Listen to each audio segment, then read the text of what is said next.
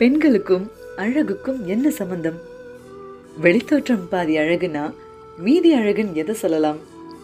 ஒவ்வொரு பெண்ணும் ஒவ்வொரு மாதிரி. பொறுமையாக எல்லாத்தையும் கையாள தெரிஞ்சவங்களும் அழகுதான்.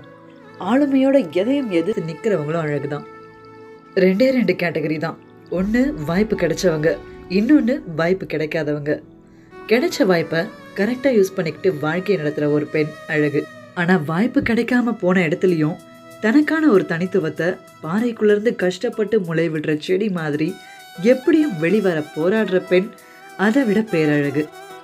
எந்த சூழ்நிலையிலையும் என்னால் வாழ முடியும்னு வாழ்கிற ஒரு ஆட்டிடியூட் பெண்களுக்கே உரிய ஒரு அழகான குணம் தாங்க எல்லா பெண்ணும் ஒரு ஆண் கிட்டேருந்து எதிர்பார்க்குற விஷயம் ஒன்று தாங்க ஒரு ஆண்ன்றவன் கத்தி மாதிரி எனக்கு எப்பயும் ஒரு பக்கபலமா நல்ல கூரான சிந்தனையோட ஒரு பாதுகாப்பு வளையமாக எனக்கு உறுதுணையாக இருந்தால் போதும்.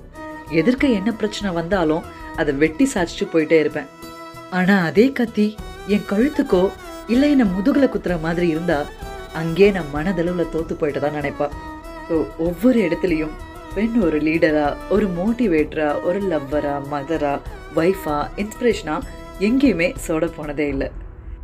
யோசிச்சு பாருங்க without a women the world will be so boring and lifeless so let's celebrate womanhood and i wish all the cute and lovely ladies a happy women's day